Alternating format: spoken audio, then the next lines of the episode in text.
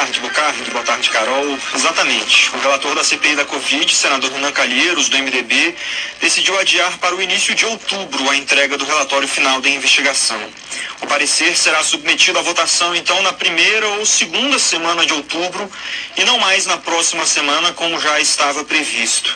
Os senadores da cúpula da C P I decidiram levar o relatório final um pouco mais para frente por causa das novas descobertas sobre a Prevent Senior e também a busca e apreensão nas sedes da Precisa Medicamentos, que pode trazer fatos novos.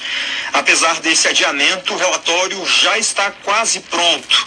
Ele é dividido em capítulos que tratam sobre o atraso para a compra das vacinas, o negacionismo e o gabinete paralelo, a falta de oxigênio no Amazonas, a desinformação na pandemia e a corrupção. Inclusive, conversando com algumas fontes que estão participando, inclusive, é, dessa, da, da construção desse relatório final, já se fala que há mais de setecentas páginas de relatório, ou seja, um parecer grande que vai ser apresentado aí no início de outubro.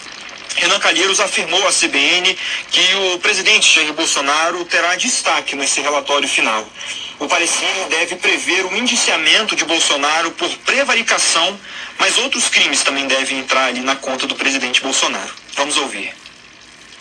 A prevaricação, ela já está comprovada, né? Ele, ele próprio é, fez questão de confirmar a conversa com os irmãos Miranda, mas há também, você sabe, digitais do próprio presidente em algumas questões É, que foram reprovadas pela população e afetam é, diretamente a legislação penal brasileira. Agora, inclusive, começou às quatro e meia uma reunião do senador Renan Calheiros com alguns representantes da O A B para discutir exatamente a tipificação dos crimes que supostamente foram cometidos pelo presidente Jair Bolsonaro durante a pandemia. O senador Eduardo Girão, do Podemos, acredita que o adiamento ocorre para que a C P I desgaste ainda mais o governo Bolsonaro.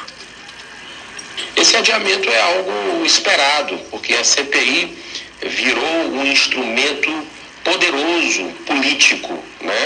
Esse é o grande objetivo, a antecipação do calendário eleitoral por um projeto de poder, né? Então, quanto mais tempo se passar, alguns acreditam que isso é importante, justamente para cumprir o seu efeito, que é desgastar o governo federal. A cúpula da C P I da Covid também avalia convocar pela terceira vez o ministro da Saúde, Marcelo Queiroga, para prestar depoimento. O fato novo, colocado como importante para levá-lo novamente ao centro da comissão, foi essa decisão de suspender a vacinação de adolescentes. A convocação será discutida hoje em uma reunião dos senadores do grupo independente e de oposição e já deve estar na pauta de amanhã, na reunião de amanhã da C P I da Covid. E assim como um grupo de juristas fez um parecer para auxiliar o relator Renan Calheiros, a C B N apurou que o Planalto avalia também convidar um grupo de juristas, encabeçado por Ives Gandra Martins, para dar peso ao relatório paralelo que os governistas preparam. O tema ainda é discutido no Palácio, mas a ideia é que também o martelo seja batido sobre esse assunto nessa semana, para dar tempo, então, para esse grupo de juristas aliado ao governo fazer um relatório que deve, então, tirar o peso da responsabilidade da crise da pandemia eh, dos ombros do presidente Jair Bolsonaro. Bocardi. Muito obrigado,